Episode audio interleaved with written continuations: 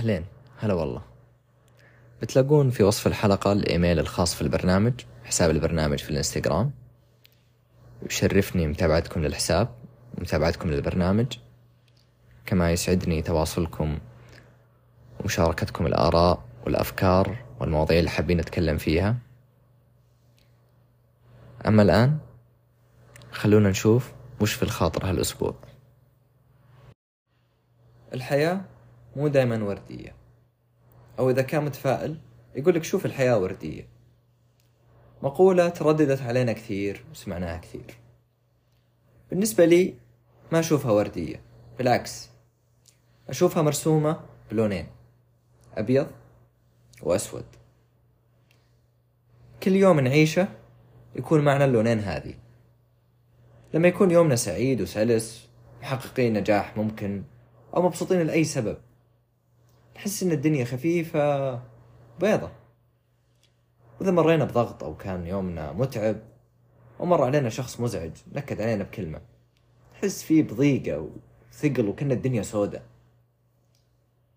أحب أشبهها بعد برسم بياني مرسوم على شكل منحنى. يوم نكون في القمة بسبب سعادتنا إحساسنا في النشوة.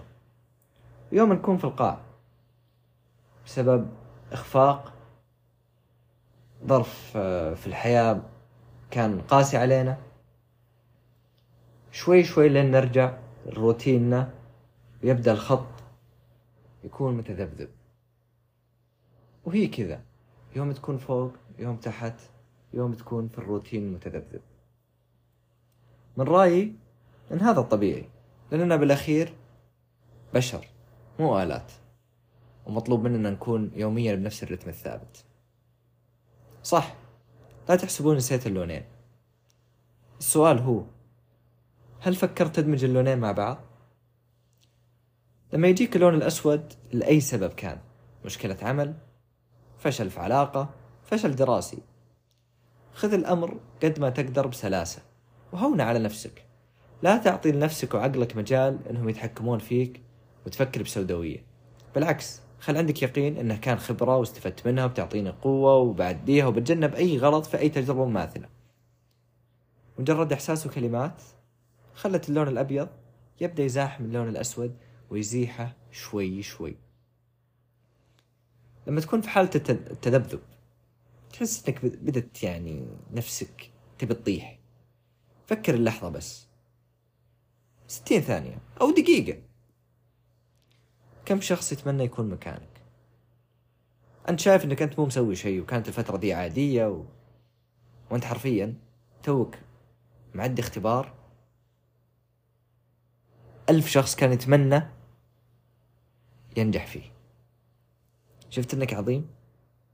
ستين ثانية خلتك تستوعب. تذمرك من الوظيفة والملل اللي يصيبك الفتور اللي ممكن يبدأ يصير مع زملاء العمل. ضيقة الصدر اللي صباح كل يوم انت رايح الدوام ممكن تصير أفكار الاستقالة تجيك وفي ناس تحرضك عليها.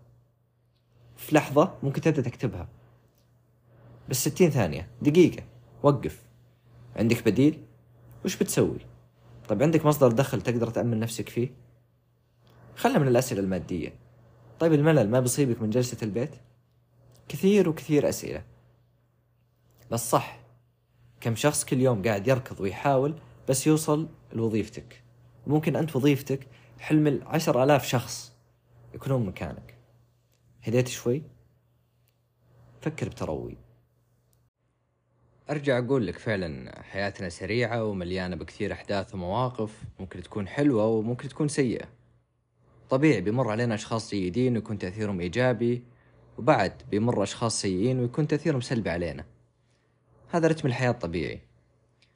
الدور علي وعليك كيف نتحكم بعقلنا. ما نخلي السوداوية الزايدة تسيطر عليه. ويعمي عيوننا عن كثير أشياء حلوة ويخلينا ناخذ قرارات متهورة. مبدأ الستين ثانية نخليه كأسلوب حياة.